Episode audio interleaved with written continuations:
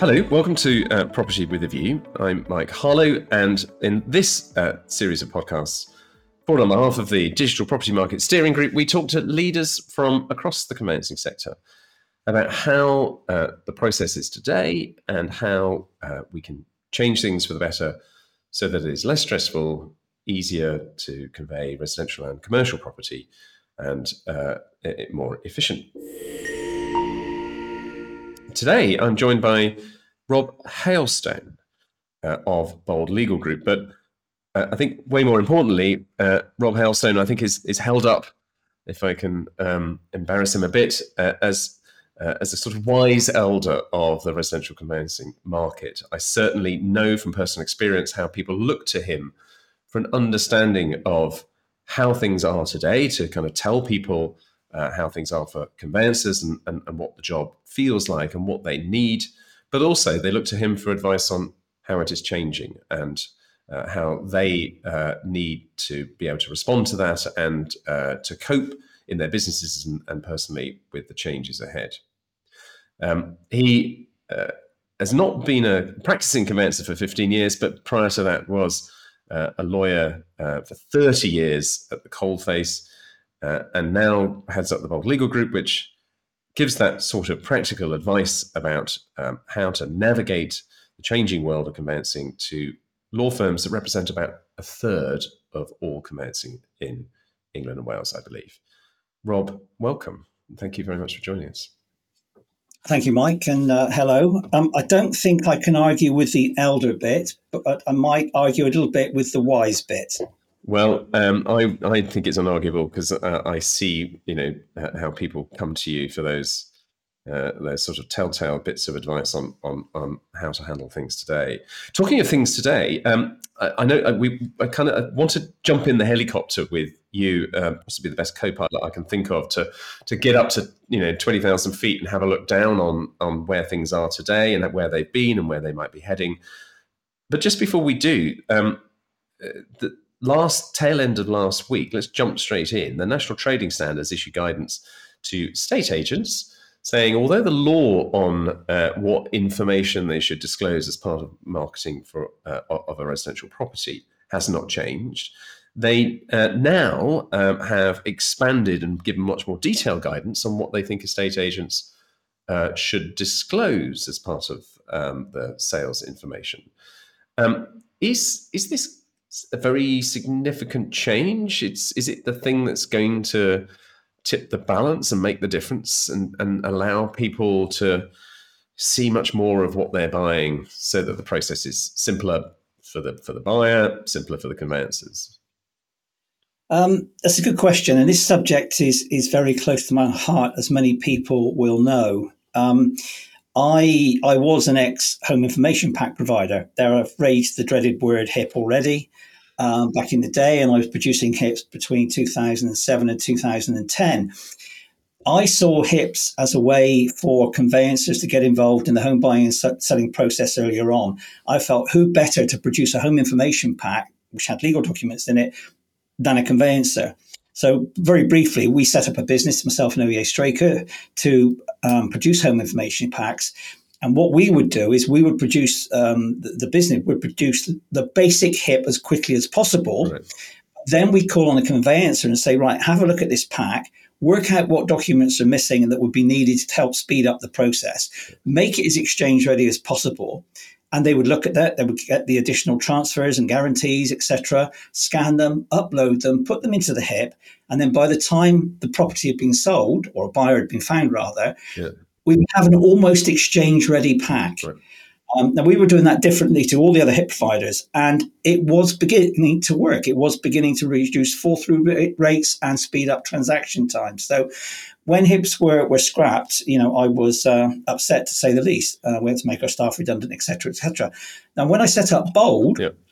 Bold was supposed to stand for bundle of legal documents right. because I Right. there's something yeah, a method in my madness, I guess, because uh, I still believe in in information up front. Yeah. Now, you know, don't get me wrong, it's not a silver bullet. There are no silver bullets to um, improving the way we buy and sell property. There's a lot of things that yeah. need, you know, modernizing and changing, etc.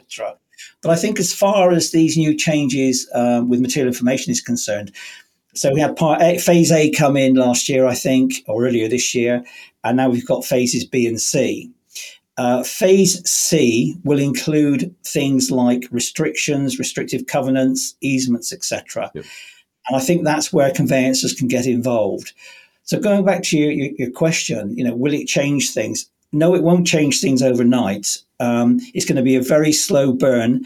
Agents won't want to do it. It's quite complex. It's new. Mm. I think policing and enforcement will be slow, mm. but it will be a gradual thing. And I am pushing my members, those who believe in information up front or material information. And I think there's a big difference between material information and information upfront. Yep. Material information is for the consumer. Yep. Information upfront, upfront information, I think, is for the conveyancer to help speed up the conveyancing process. So at the moment, we've introduced material information it, as I say, it's going to be a slow burn before it's taken up. Could be a year or so, yeah. but I think that might be the catalyst for full upfront information later on.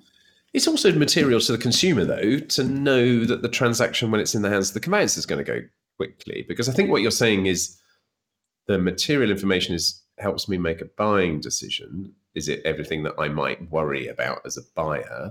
But there's a broader pack of information that the conveyancer needs to see and if the consumer knew that it was going to go faster in the conveyancer's hands, if the conveyancer had that pack up front as well, then it is also in the consumer's interest, isn't it? So, so isn't there a you know isn't there a kind of just the job's not fully done until you've got got it all available up front? No, absolutely. I mean, yes, yes, you, can, you can uh, inform the potential buyer better with material information before they make an offer, yeah. so they don't make an offer on the wrong property, yeah. which is what this is about, I think.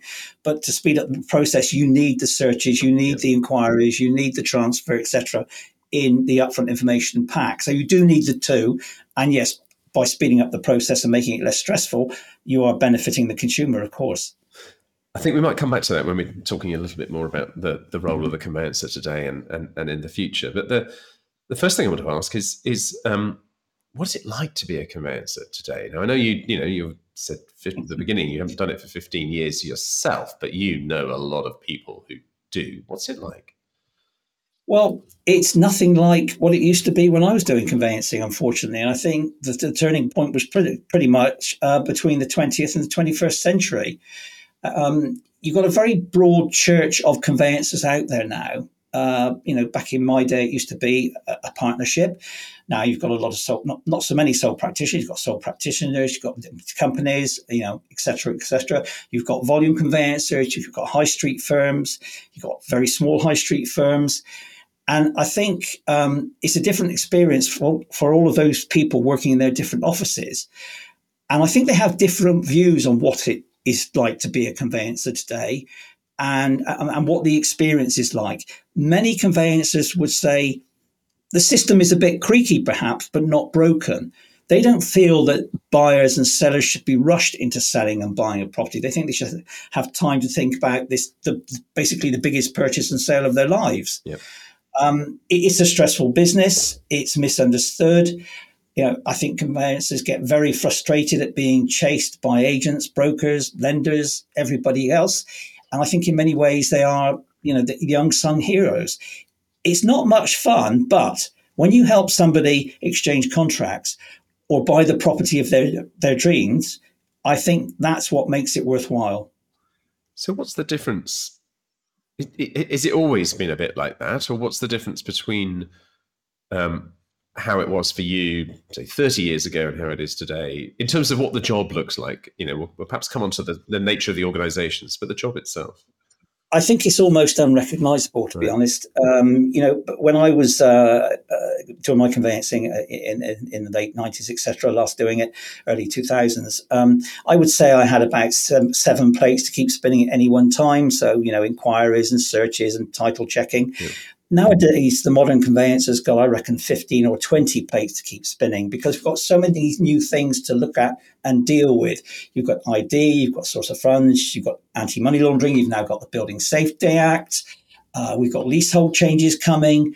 SDLT is far more complex than it ever used to be. And of course, we've got climate change issues to look at. it's mission. I I don't call it mission creep anymore. I call it mission stomp because it just keeps coming and coming at the conveyancer. Totally unrecognizable job, I think. And is that? A, I mean, it's clearly more work and makes makes it more complicated, and therefore, I, I, I guess is a is a reason for thinking that you can't expect it to be you know as easy as it was that that the, you know the, the nature of the job has changed but do you think any of those roles are unfair or wrong to you know for the conveyancer to be fulfilling is there something uh, you know too much burden being placed on one part of the system I think conveyancers think that definitely, yeah, and and they don't want the government to, to start, uh, sorry, to start tinkering with SDLT again anytime soon. Um, yes, we possibly need the new leasehold changes uh, that are on on the cards now.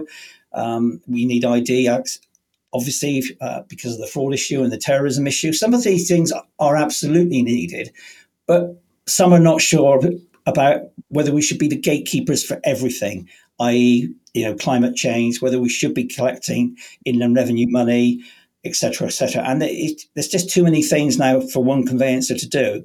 Um, they like to be experts on everything, but they're being turned into jack of all trades if you're not careful because there's so many things. I, I, wonder whether one of the reasons is that um, if you're looking for somebody, you know, whose professionalism and uh, enables them to take on a responsibility in the process, the sort of positive, if you like, of that is that, you know, there in the middle sits the conveyancer who you know is is a regulated legal professional and therefore somebody who can um, you know take on something that that you know the, in policy terms people think is really important to do. So um, I'm not saying it makes that makes it better or the right choice. It's just a it's a reflection on the responsibility and the and the ability of conveyancers to fulfil that role, isn't it? Yeah, I think so, and I think I think you've hit the nail on the head there when you say regulated. You know, they are regulated, they are professional, they do have professional indemnity insurance and all sorts of other insurances now. Cybersecurity maybe, yeah. um, and some of the other stakeholders in the business don't have that. For example, estate agents. Yeah. We hope one day they will become regulated. Regulated. So, why not put all the pressure um, on the regulated one and that's where the responsibility lies, where the buck stops, yeah. and where the compensation payment would come out. I can see why it's done, but I think it's very unfair at times. Is it an attractive career? Would you um, would you advise somebody uh, you know thinking about what to do next um, uh, in their you know late teens, early twenties to, to to go into it? I think I've famously or infamously said on more than one occasion if any of my children said they wanted to be a conveyancer, I'd lock them in the garage and throw away the key until they changed their mind. Um, sure how you would know, but uh, how would uh, three bangs on the door or something? Is that how you'd find out whether they changed their mind or not? They might just be eventually hungry and thirsty, I guess, and change their mind. Right. Uh, but no, you know, I, I, suppose I say that partly in jest because it, it is still an enjoyable job. And as I said, when you when you get to the exchange part, when you get to the completion part, it's great. Um, you get many, many thank you cards and bottles of wine and chocolates from clients. As I said earlier, I think they are the unsung hero- heroes. They don't shout about it enough what they do, yeah. which is why um, we, we, we, introduced this year National Conveyancing Week for the first time. Yeah. We're having a second National Conveyancing Week next year um, to, to play up the role of conveyancers and try and explain it to a much wider audience and let them celebrate what they do for a week.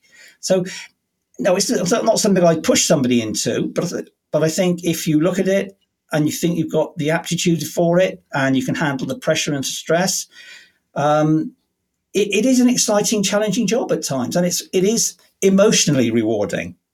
And I've done nothing like your level of experience of residential conveyancing. I did a little bit when I was in private practice, but um, I suspect that your experience and my experience of how that client relationship worked is possibly also different in, in certain parts of the uh, uh, of the sector now than it was then. But so if I'm if I've not bought a house ever or not bought one for one for you know for a long time, and I instruct a lawyer would it be right in thinking that person would be my lawyer and I would have, you know, a direct contact and relationship with them and they would have conduct of the matter throughout? Or is that a slightly um, old fashioned, naive view of how it works these days?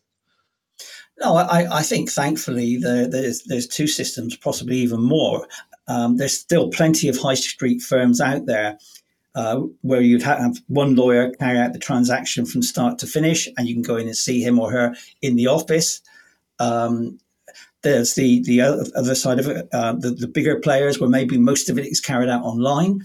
And I think it's probably a generational thing as to which kind of service you would want. Obviously, the older person would probably prefer to go in and see the conveyancer in the in, in the local high street, whereas probably the younger person who likes to do everything online now would prefer just to um, deal with everything remotely. And, and so, in the, and I can understand that. So, if you um, you know if you want to just deal with it on your mobile phone on your way into work, um, then you know you want you, the, at the other end of it, it's got to be a digital casework system that you know you can keep up to date with. Um, but is, is the kind of meaningful and and and sort of uh, valuable bit of being a conveyancer that having that connection with the customer as you described it, and and you know them knowing that there's somebody expert wise at the other end of the you know text message phone whatever it is however you communicate. I, I think it, again it, de- it, depends on the client. Um, you know if i take my car into a garage and they repair it i don't really want to know what they've done as long as it comes out and it drives properly. I think that's the case with some people with conveyancing. They don't really want to know what you're, you're doing behind the scenes unless something goes wrong right. or there's a problem or something they should know about. They just want to get from A to B to C, i.e., you know, offer to exchange to completion. Um, and I think that's the modern world now. And of course, we're in the Amazon society where it has to be done today or tomorrow. Whereas there's still a lot of older clients, I think, who who want to know what's going on. And again, it probably depends if you're a first time buyer or a second time buyer or a third time buyer uh, as to what experience you have got and haven't got and what experiences you've been through in the past. Um, you might have some more relevant questions if you've bought and sold a few times. Yeah, I understand.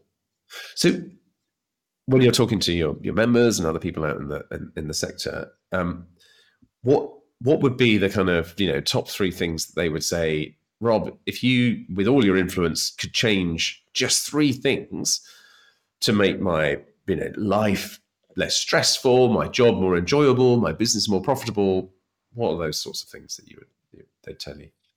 I think oh, top three th- things. I might get them in the wrong order. I might even get the wrong three things, but um, I think probably some firms, some conveyancers would now say uh, better training on the part of some conveyancers. A lot of young conveyancers in the business now who haven't been in it for very long.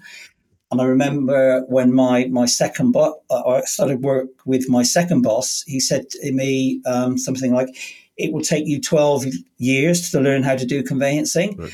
And now, nearly nearly fifty years on, I'm still learning how to do conveyancing. So he's very wide of the mark. We, we have an online forum and questions are posted on there by experienced conveyancers day in and day out. And it amazes me that they're still asking questions, even though they're 10, 20, 30 years into the into the industry and profession. Mm-hmm. Um, so yeah, it's, it's, it's very difficult. So knowledge of how to navigate those issues, particularly when they're new issues like um, you know fire safety and things like that, come up is is is a perennial need. What, yeah, I'm not allowing somebody with, with, sorry with very little training to come into it and take over a case on day one or, or month three or month six yeah, or even so maybe. so learning not just learning it as a as a process, but being able to experience the the kind of permutations and combinations that come in the in, in real life. Is that the it's very similar yeah. with case working at land registry. You know, you can learn a process, and then of course the first case that you actually deal with is one that the training never covered because it you know it has a twist or a turn that you know, and and that's when experience tells, isn't it? Yeah, and I think also a second point would be um, to restrict the number of inquiries that some firms raise. Right. Uh, we have the Law Society Conveyancing Quality Scheme, which is a great idea, yeah. a great concept. Um, but I think many firms do not stick to that and they ask additional inquiries without actually thinking about what they're asking, without having looked at the documentation that's been put in front of them. Yeah. And it's very frustrating for conveyancers to have to answer those inquiries time and time, time again when they're not actually relevant. So some way of restricting the inquiries uh, would help. And what about? Uh, uh, is there just a simple bit of grind in the job? You know, you talked earlier about people phoning each other up all the time to kind of find out where you know where things are. Um, uh, and it, it, are there things that you know technology would, even if we didn't understand how the technology worked, we just know that could be taken away. That bit there could just make life so much easier. You know, I still need to understand fire safety. I still need to understand, you know, how to advise. I need to know what's a good process for identifying people and source of funds, etc. But I don't actually need to do it. Is that is, is that something people wished existed? Just to yeah, possibly. I mean, I, I think there's quite a lot of good tech out there at the moment, and there's more coming in every day. In fact, sometimes there's too much for the conveyancer to look, mm-hmm. look at. So I adopt this system or that system. Um, the problem with technology, of course, is um, as with the recent cybersecurity incident which has happened, um, it can go down from time to time. Yeah. Um, but I think that you know there's always going to be the the grind that you have to do. It's a different grind now. Uh, we used to check unregistered titles, which could take hours and hours. Now, obviously, titles are, are registered, so that is usually a quicker process. I think what would be helpful, dare I say it, would be some kind of chain view so that the other participants don't have to email or phone up the client all the time and say, where are we at? When's the search is coming back? When's the registration going to be completed, etc., etc. So a chain view. Now I know we've been there in the past, yeah. but something like like that would really help. So um, if if everyone could see the same information about the property, the same information about the parties, the same information about where things were at. So the, you know the progress of the buyer doing the searches or whatever. Then you could just access that passively, is what you're saying, rather than having to phone somebody to phone somebody to, to kind of find out what's going on. And, and even something uh, as simple as um, the complete chain, knowing who's in the complete chain. Many years ago, I was, I was in a chain like 12 transactions. I was at the top selling a probate property. Nothing was happening. I couldn't get it to move. I had to chase all the way down uh, about 11 other transactions to find out what was holding it up, only to find out I was at the bottom with acting for a first time buyer and they're waiting for their mortgage offer. Now, if I'd known that, I wouldn't have to take two weeks chasing it. It really is helpful to know who is in the chain, even if it's only conveyancing firms and estate agents. So you mentioned there that um, people, you know, there's a lot of technology coming on the market. Do you think people find it easy to to know what to buy? Because what you just described there, if you said this does that, then presumably people would bite your hands off. But um, is that is that what it feels like when they're being, you know, given marketing materials for the latest widget? Yeah, I mean, from my point of view, I get two or three different companies every week asking if they can demo their new products and services to me so that I can then promote them to my members. Um, and unfortunately, a lot of these products and uh, businesses just disappear a few months later, even though the people behind them put a lot of money into them and um, a lot of time and effort into them. Everybody thinks they've got the best solution for the conveyancing or home buying and selling problem, and then come and go very, very quickly. Mm. And if I've um, if, if I'm short and trying to see these things, then certainly my, my members who are at the coalface are short on time to see them. So I try and filter them through a bit if I can, but even that's difficult. If um, let's assume technology in whatever form could do the best that it could do, how much better could it be from um, and just talk about from a process point of view, not from uh, from a conveyancing career point of view for the moment. Um, you know how what what do you think if somebody said, you know, uh, you know, 30 years in, in this business, um, uh, you, you, know, you and everyone else should know what good looks like. How good should it be if everything, if everyone played their part and everything was running well? How easy should it be, really? Well, I think the, the, the time it takes to complete the average transaction should uh, be reduced substantially. You know, it's now nearly six months apparently. Yeah. That should, that should halve. Um, it shouldn't really take much longer in an ideal world to get uh, to exchange in say more than four weeks, and then another two, three, four weeks to complete if you wanted to. Yeah, yeah. Um, all these things are possible, and all these things have happened in the past. The problem we've got over here, of course, in, in England and Wales is we're in a chain situation often. Um, and I, I, I, used to try and explain to my clients what a chain was like, and I say picture a big, big jigsaw with yeah. 600 jigs, six 100 piece jigsaws in the middle of it. Yeah. if there's one piece missing from one of those six jigsaws, you can't exchange contracts and you can't complete any of those jigsaws. Yeah. Um, I don't know if that worked for my clients. They're always slightly confused. it works in my mind. Yeah, no, I I, I completely get it. Um, so, you, that you, you said four weeks to exchange. What what would those four weeks be doing? Why can't I just um, you know auction contracts? You it's already right, so the information's all there. Why can't I go go straight to contract? What what what do lawyers need four weeks to do? Well, it, as, as we touched on earlier, you know, it's the AML, it's the source of funds, it's the ID yeah. checks. Then you have to request your searches, which take time to come back. Yeah. You have to wait for the contract pack to come in from the other side. They might have only just been instructed, and that might take a little while to get out. Yeah. You might not even hit the ground running for two or three weeks, to be honest, which is why, with the new material information changes, trading standards are saying get a conveyancer instructed on day one if you can. Certainly, if you're a seller, um, and also if, if, you're thinking about buy, go, about buying, go and see your conveyancer, and then you can you can take two, three, four weeks. I believe. So that would help.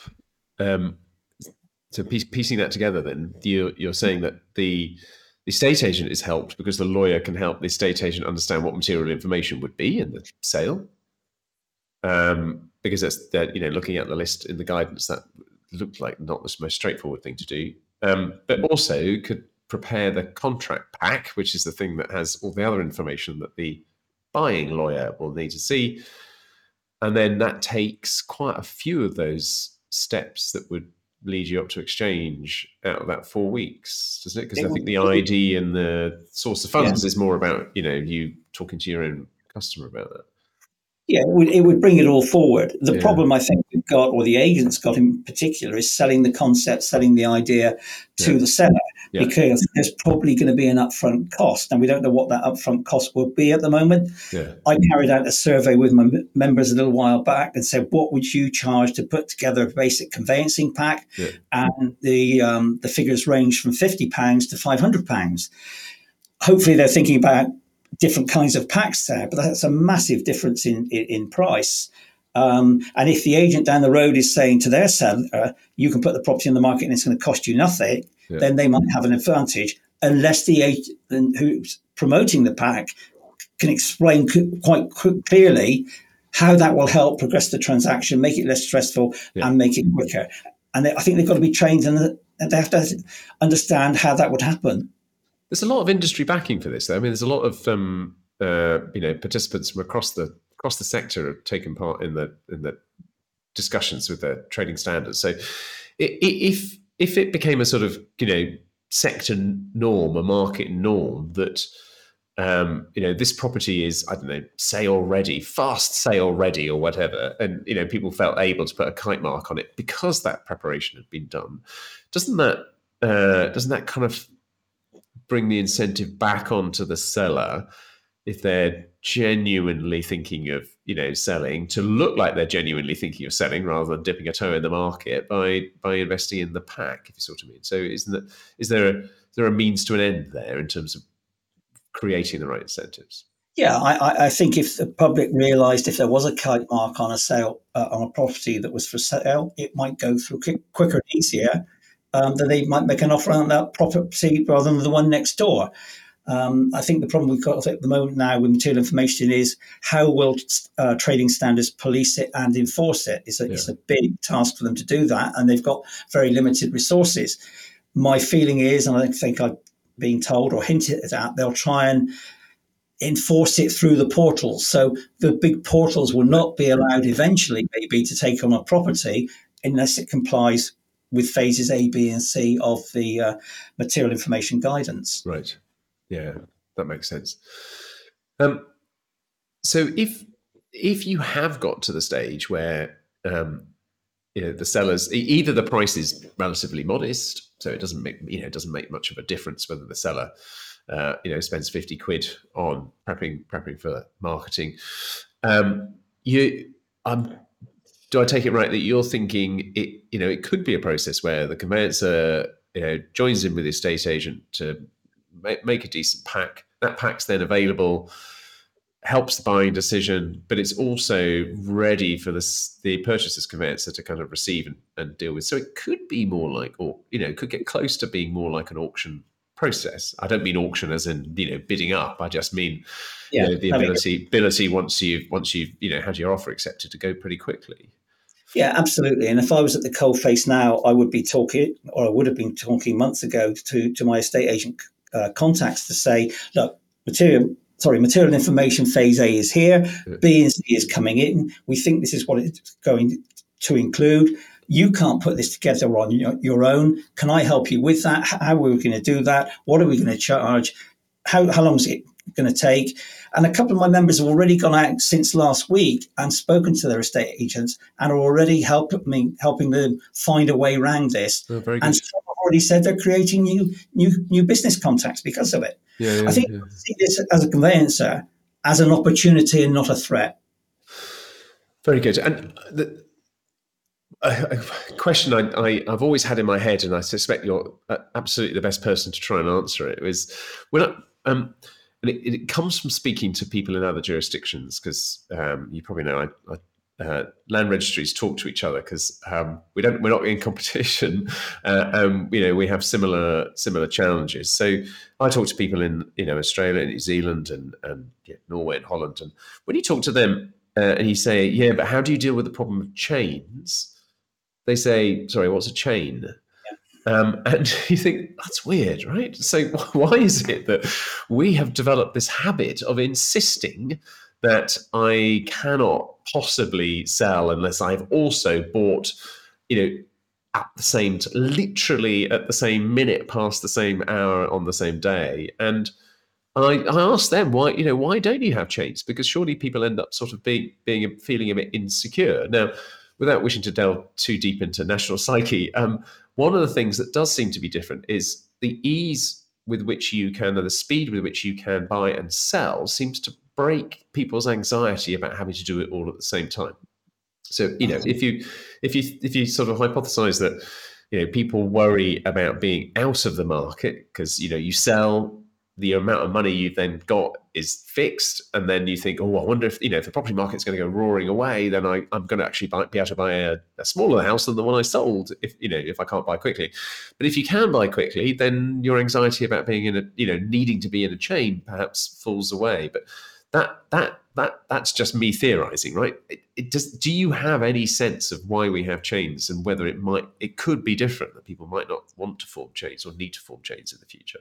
I, I think you're completely right, Mike. Probably um, because of the length of time it takes to buy a property at the moment, or any any time in the past. Um, you know, you don't want to sell your property and go out and rent another one for any particular length of time. You're eating into your savings. As you say, the property price this is, uh, sorry, property prices could go up.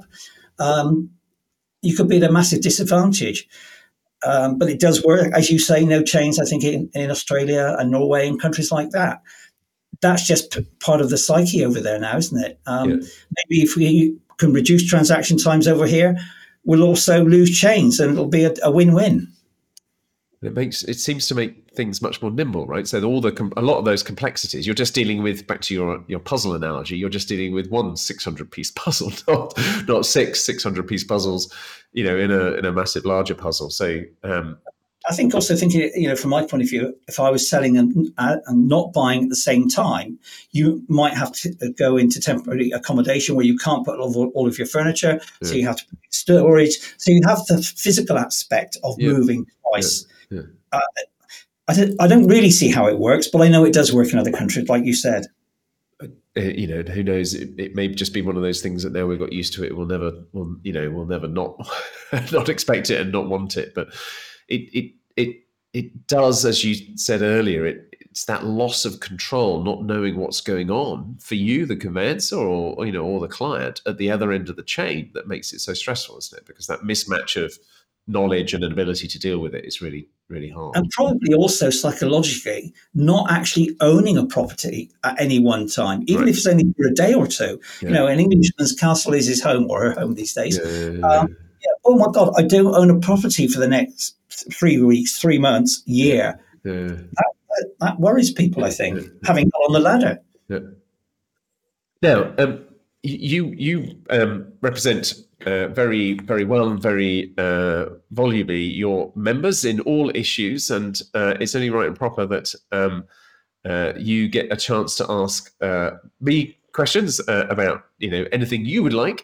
this is your opportunity to say what you like, not just answer my questions. So, and and I know you um, asked a few of your members what points, what questions you'd like to ask, or what points you'd like to make. So um, I I'm going to hand hand the the baton over to you for a bit of bit of the interview.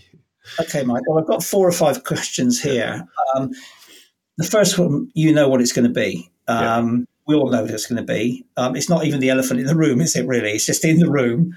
It's the backlog. Yeah. What is being done to tackle tackle the backlog? Have you got more staff? It, you know, when is it, when, when, can we see an end to it, please? Yeah, um, uh, quite quite right and proper to raise it. Uh, it uh, you know we talked about all the things that are making life difficult. Clearly, having a lot of cases post completion is difficult. I know from you know my times in private practice, what you really want to do post completion is um, do the stamp duty, send it off to land registry. Don't get any requisitions. Just hope it comes back you know, um, uh, registered, bill, close, move on to the next matter. And obviously, having that many cases open for you as conveyancers uh, is hard work, and it's and it and it should it shouldn't be so. And you know, we're sorry for that.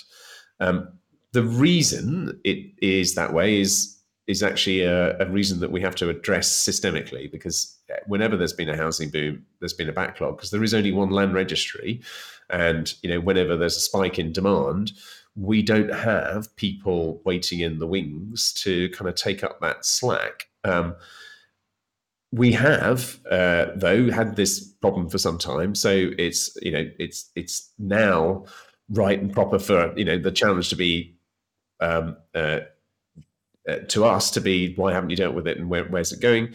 Currently, we we are reducing the oldest case. Um, it's uh, it, it, it's coming down quite significantly. It's around about 18 months at the moment. We're targeting no case older than 12 months in spring next year.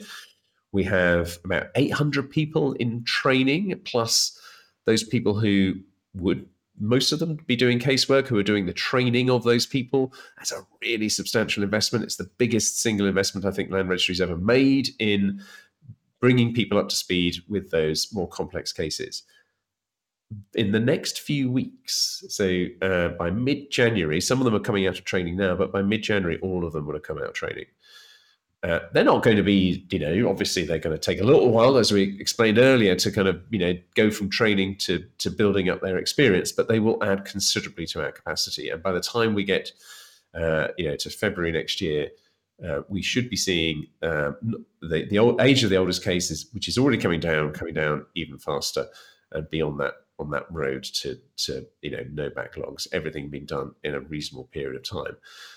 I think we'll get there, and I'll give you, you know, let's come back and I'll give you a, a more a, a, firmer prediction beyond no case older than twelve months in spring next year as to when we actually get down to, you know, more like a few weeks rather than months for for all cases.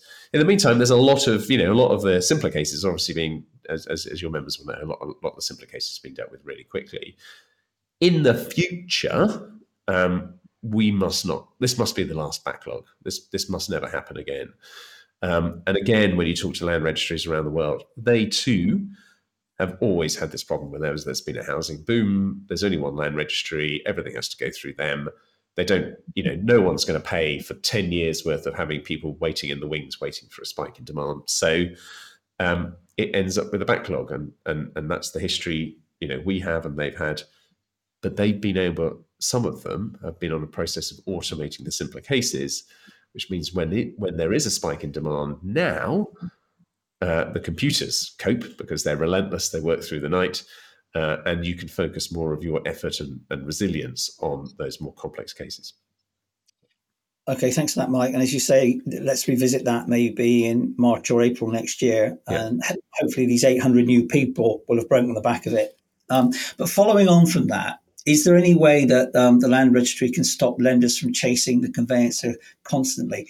Is there something that HMLR can do electronically? Yes. Um, it's almost like I set you up with this question, Rob. Um, I didn't. I because I've come from a meeting just now where we were talking with the lenders saying, right, so uh, and we, we we have a private beta that we're just about to start with with a you know quite a substantial number of lenders where they are going to receive information on where their application is, and they are saying that they will, as a result, um, chase chase only the exceptional cases, and what they mean by the exceptional cases is those where um, you know, it's out of priority application time, and yet we haven't received an application, or uh, the application's come in, it's been dealt with, but they haven't their, their, charge hasn't been registered. So, in other words, you know, the kind of vanishing small number of cases where it's sort of slipped into the gaps. Um, that's only right and proper. Uh, you know, they are the lender and the buyer are actually the applicants. The conveyancers are just their agents, really. So they should be able to know this. And and you know, if if our if our systems and our information wasn't a glorious 160 years of inheritance of you know different ways of doing things, it would have been far easier and quicker to be able to do that. But I'm very pleased that you know uh, early next year we'll be we'll be able to kind of do much more on that and and um, uh, help help conveyancers out that way because it is it is a it, it's it's a pain that so hopefully, sometime next year, then conveyancers can see some end to the constant chasing they get from some lenders. Um, I, I, th- I watch this space, but I don't think you're going to have to watch the space very long in the new year to find out much more about this yet. Okay, okay. A, a couple more um, quick ones, if I may. Then um, somebody emailed me and said, um, "What are your views on the role of property logbooks?" And are there any barriers to prevent HMLR encouraging regulated adoption through its property registration process. Are you liaising with logbook companies? Yeah, I, I, I've spoken with a few of them and the Logbook Association on on on, on several occasions. I think, um, as you were saying earlier, if everyone uh, shares the same uh, information through a transaction and everyone is able to trust that information, things work much better.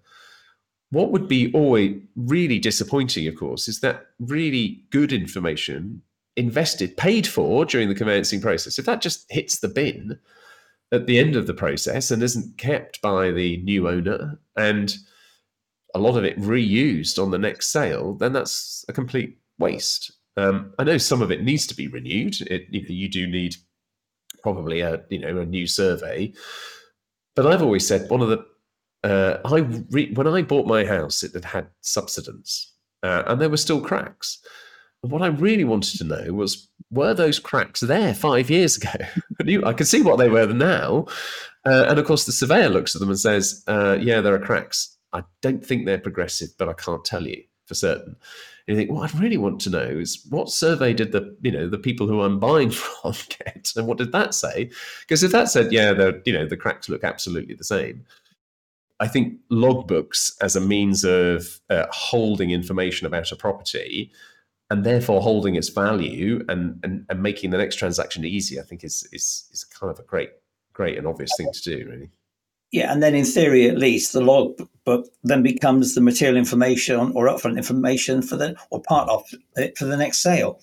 Yeah, it, it certainly becomes the kind of richest source, doesn't it? And then, um, uh, you know, and then making sure that the, the kind of vital up to date information, like the latest title from Land Registry and you know local land charges and things like that, just become just become more about due diligence and compliance rather than expecting it to throw up a major surprise. Yeah.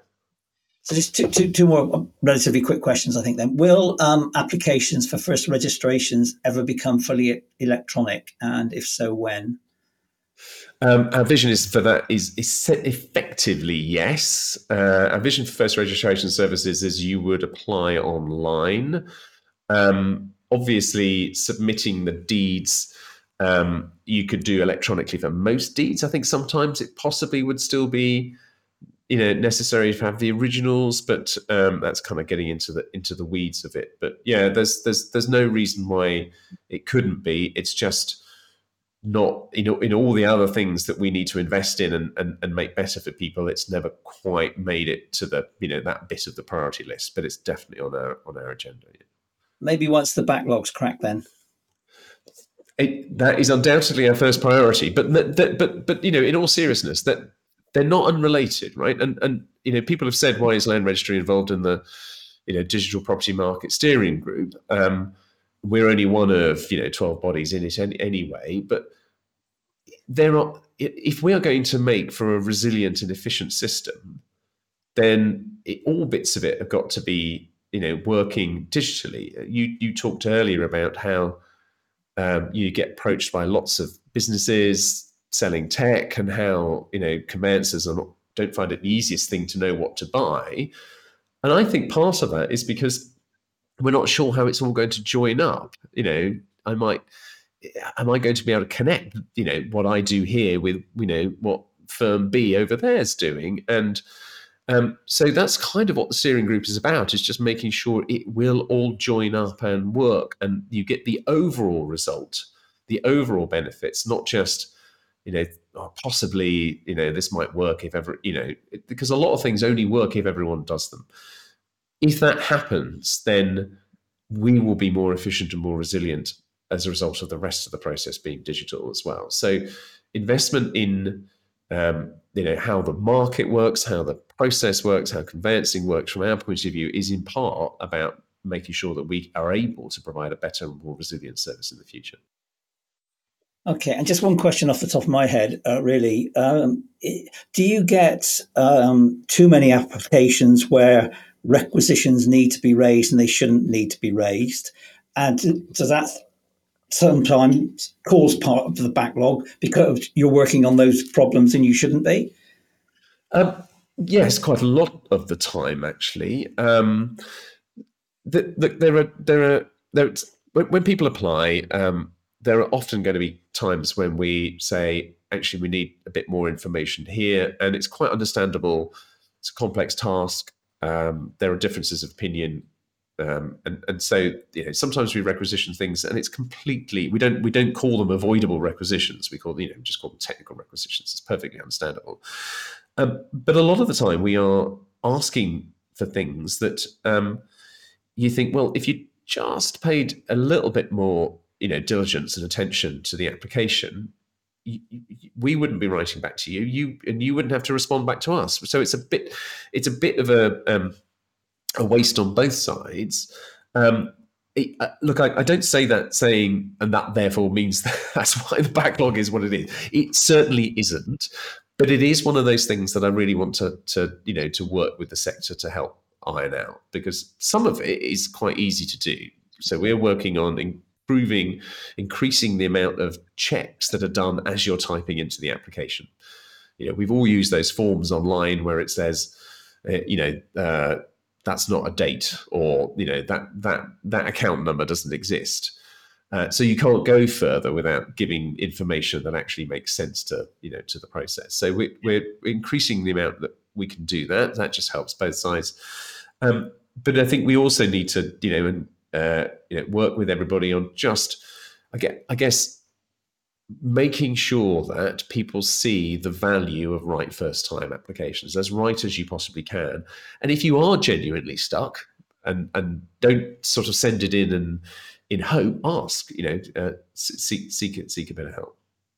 I remember back in my day, if I got a requisition back, I, I used to feel pretty bad about myself. I felt I hadn't done the job properly in the first place. So that's not to say I didn't get requisitions back. I did, unfortunately, just not too many, I hope. Do you want to just quickly touch on the land charges situation as well while you're here and where you're at with that project? Yeah, so uh, thank you. Um, this is the this is the Rob Hailstone show. I think you've got a new um, a new career in the offing, Rob. Um, um, so yeah, uh, local land charges uh, for people who um, uh, who don't know is I would have you and I would have regarded it as half of the local search, right? So you sent off a local search to a uh, local authority and you got back two parts that came from different parts of the local authority, if I remember rightly. Uh, one was a, a, statutory register of things local authorities are obliged by law to keep a list of, things yeah. like listed buildings, smoke control orders, you know, tree preservation orders, and um, and the other part was a, an answer to a series of questions in a form unhelpfully called Con 29 because it doesn't tell you what it is, uh, which is just, you know, is, are they going to build a tram stop outside your house? Or, you know, I, weirdly, that's the only one I can seem to remember. But um, all of these used to take um, up to several weeks. And in, in fact, in sort of habit forming terms, it's one of the reasons I think that a lot of people thought, I'm instructed, I've got six weeks until we exchange at least, because that's kind of the time it's going to take for the local search. I mean, is that right? I, I, I just have this vague remem- you know, memory mm. that the, the local search was kind of the thing that dictated the pace in a way, was it?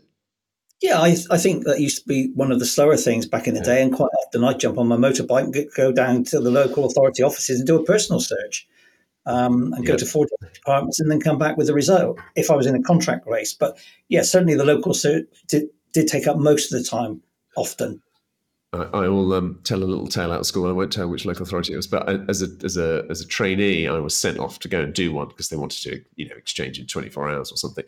Um, and I and, and you had to walk around. Well, I had to with this local authority. I had to walk around the different departments to get all the bit all the different answers. And I went to one place and and uh, she said, "Oh, uh, yeah, no, you have to wait for Brendan to come back from lunch." And I said, uh, "Well, can we not get the answers, you know, from his computer or something?" No, they're under his desk. I mean, it was literally a box of paper under his desk. Um, so, uh, what Land Registry has been doing, uh, there was a piece of legislation passed a while back uh, that said um, we need, you know, it'd be great to create a national register of local land charges, the ones that they have to legally uh, keep uh, uh, a log of. Um, and even though local authorities are still going to be the person to whom they're sent, they will then upload them to a national register. We're in the process, therefore, of digitizing you know, 300 plus local authorities' records. I mean, tens of millions of, of, of individual records. Um, and uh, memory serves, I think we're over 80 local authorities now. Um, it took quite a while to figure out how to do it to the standard needed. Um, but now, you know, now we're into 80 local authorities plus. We, we've got the machine, you know, ticking over nicely, and it's just a, it's a question of when, not if. The, the interesting thing about it, go back to upfront information is of course that makes upfront information really easy because you can now in a local authority area where at least this bit you can now just go online and in seconds have that information when it you know could have taken you days weeks to get hold of it. So you know if you go back to that incentives and excuses and reasons for not doing upfront information or hips or whatever then that's one of those taken away. And what's what's interesting is okay what's left then? What else you know if you digitized it it it doesn't make doesn't mean people will grab the information. It just makes the reasons for not grabbing it quite vanishingly small. Um, and one final, final, final question, Mike, if I may. Um, could you explain what the DP MSG is for, what it means, uh, and what it's doing at the moment, please? Yeah, I, I was on a. Um, it's a very fair question. I was on a panel the other day. I think you were in the audience, and and, and the panel title was "Not Another Abbreviation." Now, um, I think in, implicit in that was not another group that is you know going to come and uh, save the world. Is it? Um, and that's the last thing that you know the conveyancing sector. There's been so many efforts. We've talked about a few over the years to kind of make things different. The digital property market steering group is not about saying, oh, but we've got a better answer, or all those other things, all those other groups can stop because this is, you know, this is it. Um, it's actually taking a completely different view, in my view, which is that, um, I think you said it as well, there is no single silver bullet. A lot of things need to happen, and they need to happen in a way that joins up that's hard work. It's not glamorous. It's not easy to communicate, but it's and it's hard work because you've got to see what what's good and encourage and support what's good, not get in their way or get out of their way. Um, but you've also got to make sure that if there are gaps, you've got to think how they're filling them, how we fill them, and how, how to join and join things up. And it's basically a group of all those institutions and bodies, and professional bodies, trade bodies, etc., who could help. And um, we're not going to always agree on what needs to be done, but we are all in the same room trying to figure out, um, as I say, you know, what should be just cheered on? What should we get out of the way of? Uh, what do we need to, you know, do that's not happening that would make a difference? Um, and it's going to be about action. It's not going to be just about talking. Uh, we will uh, shortly be able to publish a, a program of work with, you know, real outputs, things that will be delivered in timeframes and consulted upon and delivered. Um, and um, you know, I'm I'm excited about it uh, because I think that um, all those big grand projects that were going to make a difference over the years were too grand. You know, there was no single one you know organization or one single effort that was going to make the difference. It was about hard work, and I think this is the example that Norway and others have shown us: hard work and collaboration across the sector, and that's what this is about. It's about bringing people together. So it's not easy to communicate because there isn't one single thing we're going to do, uh, and we're not trying to displace anything that anybody else does. And final thing is that we're, we're, we're determined that we do this not just for residential, but for, for commercial as well. And that's not just about um, uh, needing, you know, thinking that, you know, the, the, the, same problems in commercial. It's just that actually they all share the same information. They share a lot of the same professionals and systems. So actually, if you try and fix it for one, and you're not also trying to, you know, make it better for the other, they're going to conflict, and you and, and neither's going to progress that quickly. So it's about making sure that it it, it works across uh, across the property market per se. Well, I, I dearly hope that um, all the effort being put in by these, these, different groups works because I've got a little bit of survivor's guilt. Uh, as you said at the outset, uh, I left conveyancing in 2005 and I pretty much enjoyed it enjoyed it up till then. And I'm not sure conveyancers enjoy it now as much as I did. And I would love them to start enjoying it more. Yep. Uh, and, and I'm, uh, you know, I, I, I, would wish that too, obviously. And I, and I am optimistic, um, like you, that um, there are things that I know we can do, and I know technology can help us with that that takes away the things that aren't great about the job and leaves you with the things that will always be needed, which is that uh, expert advice, you know, intelligent support for the customer. Yeah. Okay. Thank you, Mike. I'll stop now. All right. well, look, Rob, it's been uh, really great to have you on. Great to talk to you. Um, as I say, I, I, I think that your your real world experience, not just of the career itself, but of, of what goes on today amongst your members and what you're you know seeing by way of feedback is fascinating. Thank you very much for joining us, Rob Hailstone. Thanks for your time, Mike. Lovely. Thank you. Bye. This is Property with a View, available on all the usual platforms please do leave a review and a rating.